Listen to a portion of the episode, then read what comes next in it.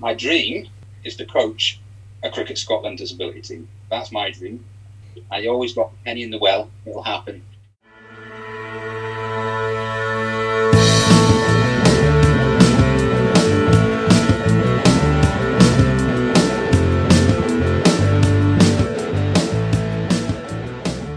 Welcome to the Cricket Scotland podcast. I'm Jake Perry.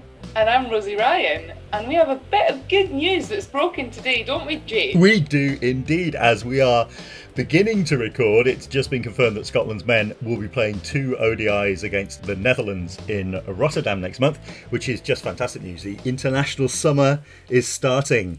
Yeah, it really is. Oh, it's great. It's great to just find out international fixtures are going to be going ahead so far. So let's everyone keep everything crossed. But you know that's just so so so exciting, and I'm sure we'll touch on that in the podcast in the next few episodes to come. You know, we might just do that. But today we welcome a very special guest. You may well have seen the announcement of a fantastic new initiative that Cricket Scotland are promoting, the Disability Champion Clubs programme, and we're delighted to have the man at the helm of that with us today, Cricket Scotland's National Disability Officer Barry McGeachy. Welcome, Barry. Great to see you. Great to see both of you. Thank you for having me on. Looking forward to this. So we're delighted to have you on the podcast today, Barry. And um, firstly, how are you getting on today? How's your day been? Do you know what? Today has been the best day in over 12 months. You want to know why? Why? Because I got back to delivering cricket. Absolutely brilliant to see see the participants again today. So I think I might have had more fun than they did, but we'll see. So yes, today was a very good day in work. That's great. I think you know our whole uh, development team is delighted at the moment if we can get out and get some activity going. Um, so uh, I'm glad that you've been at it today, Baz. So, what I want to do is start on how did you start out and how did you become involved with cricket? I was a, probably a late comer to cricket. Um, I was a footballer, I was a goalkeeper. But when I was well, maybe 13, 14 years old, I was still knee high to grasshopper. So, being a goalkeeper at that age and that height was no good. So, one of my friends at school, at Brecon High School, said, Why don't you go down to the cricket club with me and give that a go? And goalkeeper, wicketkeeper. That that was me starting on my playing career. I'd always enjoyed cricket. Um, the, probably the earliest memory I have is of both the Ashes. Um, at that time, still black and white tellies, and I would I snuck into the living room, put the telly on. Um, my dad was fanatically serious about TV. We were allowed 90 minutes a day of TV as a family. You know, he's, he's ex-military, so I would sneak in and I'd put it on, and Botham's actually on the telly. My dad come in, getting me the rightest rollicking, but what are you watching this tripe for? and switch the telly off, point me at the room. Well, tell me not to do something, I'm going to go and do it. So that, that's how I got into cricket.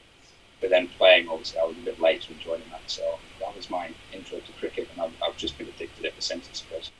So, how did all of that evolve into your current role? How did you come to to find yourself working in cricket, and and what does your role entail? I'd always wanted to work in cricket. Um, I mean, I'm ex-forces, so I was 12 years in the army. When I left the army, hospitality, that's what my dad did, and pre-forces, hospitality. So I ran my own pubs, played for a few teams.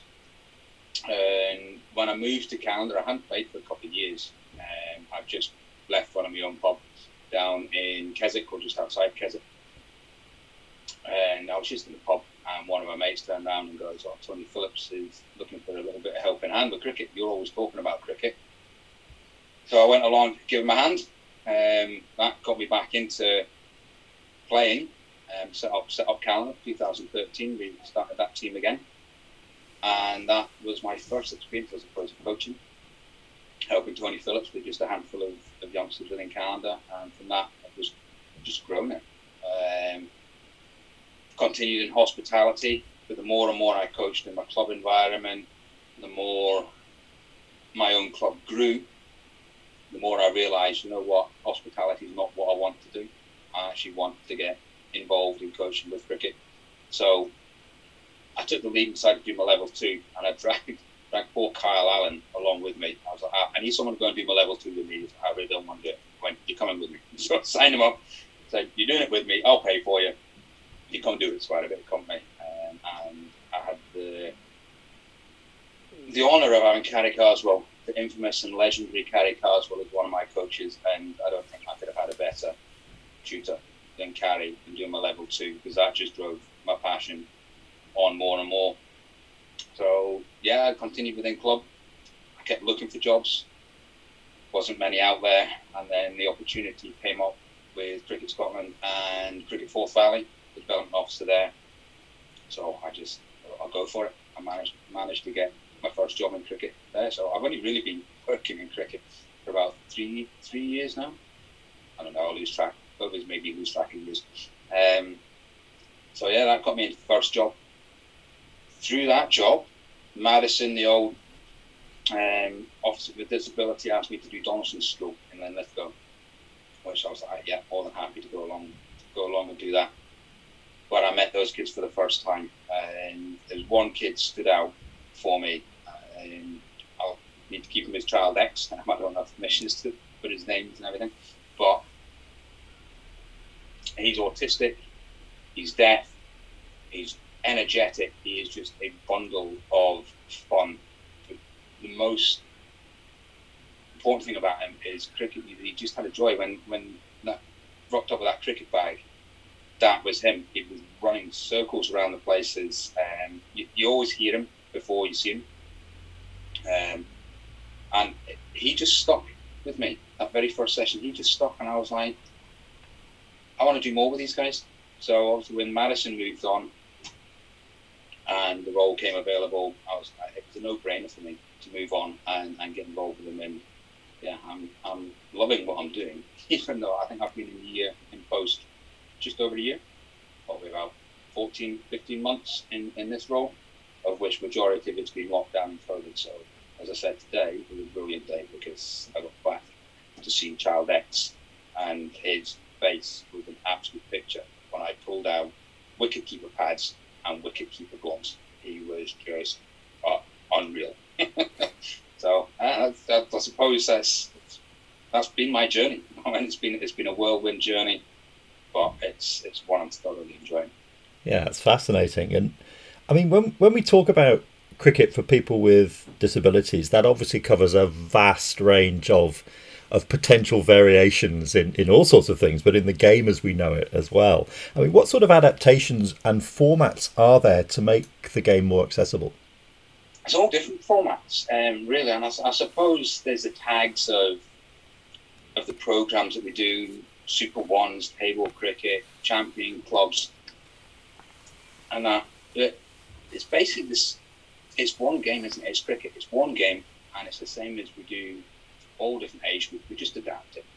Table cricket, a fantastic program that we use within the schools. So that's for participants with the more complex requirements. Um, and they absolutely love it. Wherever I deliver it, they absolutely love it. And there's a competition pathway there as well. Although, as of yet, I still haven't been to Lords. So I'm hoping with relaxation and us coming out of of this pandemic that we can get the teams competing again and I can take someone down to Lords because even in my normal cricketing life, I've never been to Lords. So I need an excuse to get to Lords.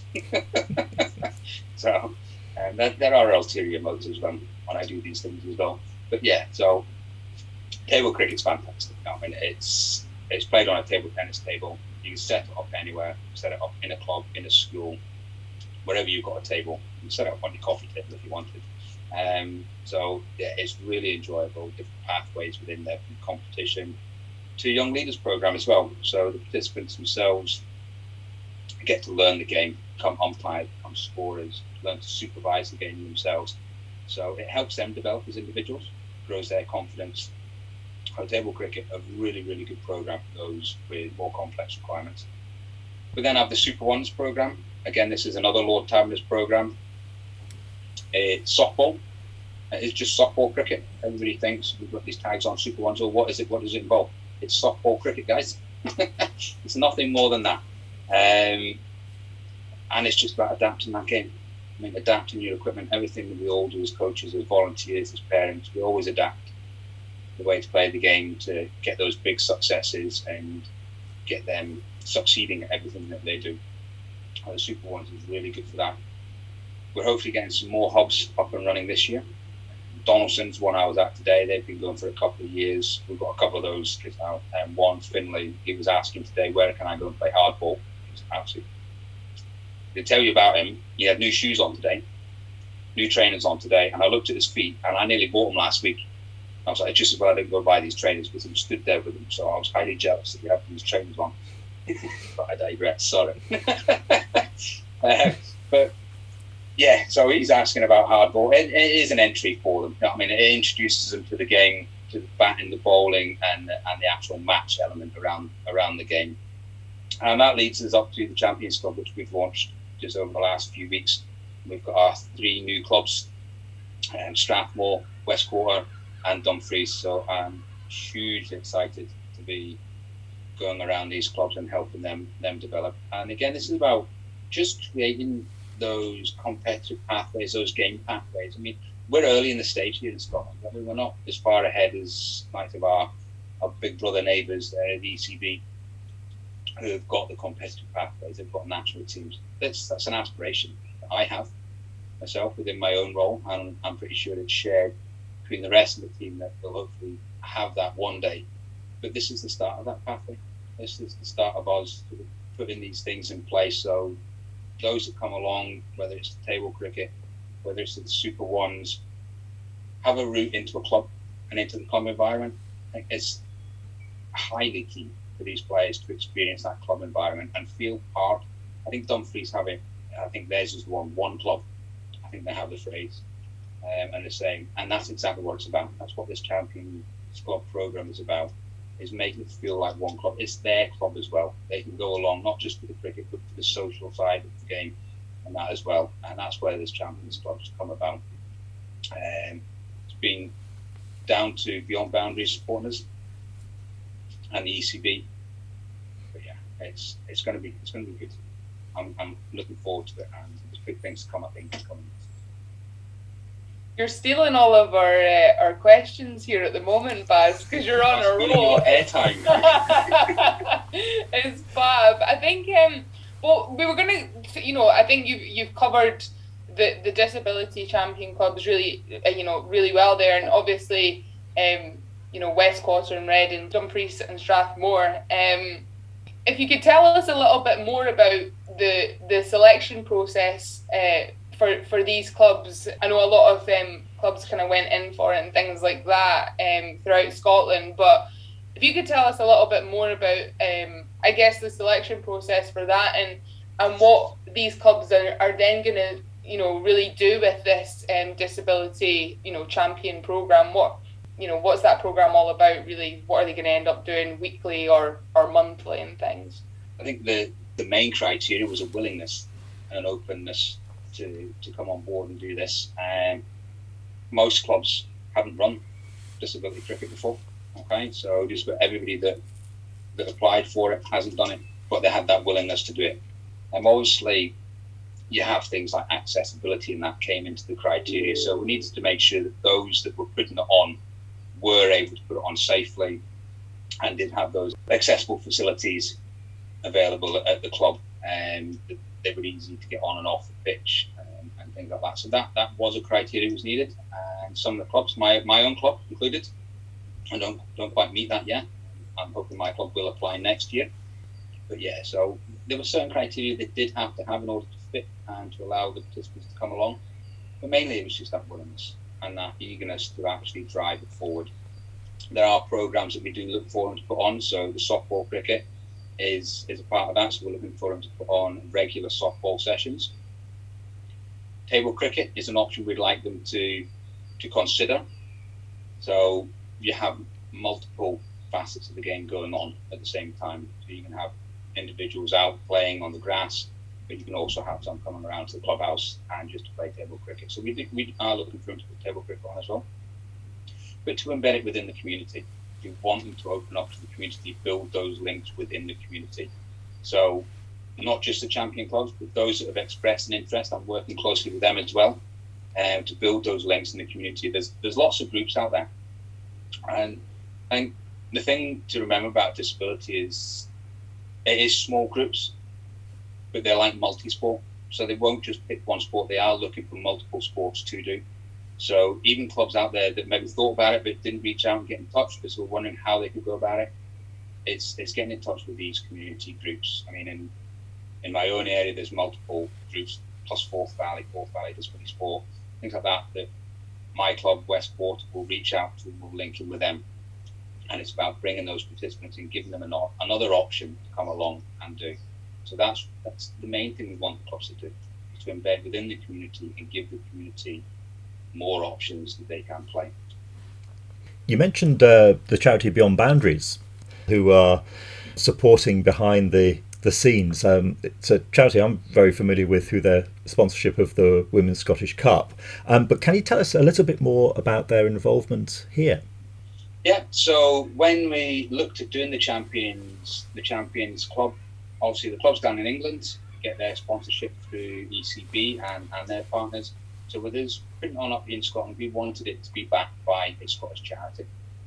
We approached Beyond Boundaries with the proposal for them to come on board to support. So each, each champion club gets five gets up to five hundred pounds in seed funding, help them to purchase equipment, pay for additional coaches, and as such. So we wanted a Scottish charity or a Scottish backer to come on board and, and provide this money, which Beyond Boundaries were, were brilliant straight away they were like, yes, we'd love to back something like this. So they're our main supporters. They're, they're going to be helping fund these clubs uh, through equipment, volunteers. Also the Super Nines, which is another aspect we're looking to add into this. So this I mentioned earlier around about the competition and giving sort of game opportunities for these disability teams. And the Super Nines is one that we're looking to do. So we'll have the Beyond Boundaries Super Nines league going on fingers crossed, touch wood, that we're about to. I'm still trying to thrash out how this is going to work, by the way, um, I don't know how many teams we can get on one day, or if it's just going to be two teams and such. So I'm still thrashing those ideas out, but they will, in the next four to six weeks, we should be able to release some more detail on that. Um, we're in discussions with the three champions clubs about how we're doing how we're doing that. But yeah, with beyond beyond boundaries backing, it's it's making this all possible for us to start. As I say, it's early doors, we're, we're early on this pathway with disability, but without people like Beyond Boundaries backing us, we, wouldn't be able to progress. So it's, it's a big year for us and Beyond Boundaries, but so so thankful that they've come on board to provide this funding. And um, as well as uh, Beyond Boundaries, uh, Baz, you also work with Lords Taverners, which you know play a huge part within your role as well. And I think if you're able to just tell us a little bit more about the relationship that you've got with Lord's Taverners um, and I guess how they kind of integrate with what you do as well. So, Lord Taverners, they're a big part of my role. Um, they're heavily involved. Obviously, we've got the two programs, table cricket and Super Ones. So, that whole program is run through Lord Taverners. Um, we put that on nationwide. So, as north as you want to go, south as you want to go, east, west, um, we're putting this on. Um, it started out small. I think there was just a couple of hubs that we put on a few years back when the partnership first started. But it is growing, and Lord Taverners have been really good in, in supporting me in getting these things going. I think the adaptability that they've shown as well within their programs in COVID, the online delivery, the table cricket delivery is completely changed in how we deliver that up here, and um, that's with the support of, of Lord Taverners. We put on teacher training, I think we were the first to put it on up here, along with my colleague from Yorkshire, Rohan. Um, so that's been adopted by, by Lord Taverners. Um, it's now certificated. It's been rolled out across the UK. No, down in England, they've run multiple ones. We've got more coming up here. So they really are helping us facilitate putting disability cricket on, but enabling. I suppose the biggest thing is about enabling other organisations to run it themselves. I think pre-COVID there was a reliance on people like me to go and deliver every single session this has allowed us, I mean, the positives have come out of COVID. This has allowed us now to rethink this and go, how can we get more delivery without relying on just one individual to do it? And this online delivery, enabling teachers and schools to do table cricket themselves, has been a massive thing that Lord Taverners have, have shifted on. And yeah, it's, it's made my job much easier. It's meant I can reach further, further afield.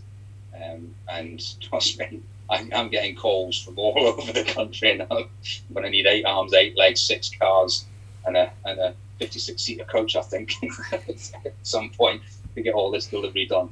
But it's it's a big year for us. It really is a big year for us. And, and you're certainly having uh, an amazing you know impact across the country, uh, Barry. And you know you've got more and more clubs getting on board with disability cricket, which you know is amazing. Um, and and so it should be as well. Um, so I guess big question here: What are the next steps you see for for disability cricket in Scotland? And I guess what's your what's your dream for it? my dream is to coach a Cricket Scotland disability team. That's my dream. I always got a penny in the well. It'll happen. um, but the next next stages for us is is growing the number of Champions Clubs that we've got. It's three this year. We've got a target of nine by 2023. I think with the interest that we've shown this year, and hopefully if I can support the clubs, we might have nine by 2022. So we'll see how it goes. But yeah, it's to grow the Champions Club. It's to grow that network of clubs around Scotland that are doing disability cricket. And from that, we can then look at the next stages of regional squads and getting the best players from each region playing each other. Mean, that, that competitive side, the, the next phase of, we've got Super Nines Development League. That's where we're at. That's softball at the moment. It's pairs. It's fully adaptable. I mean, you can run different different rules for the games depending on the abilities.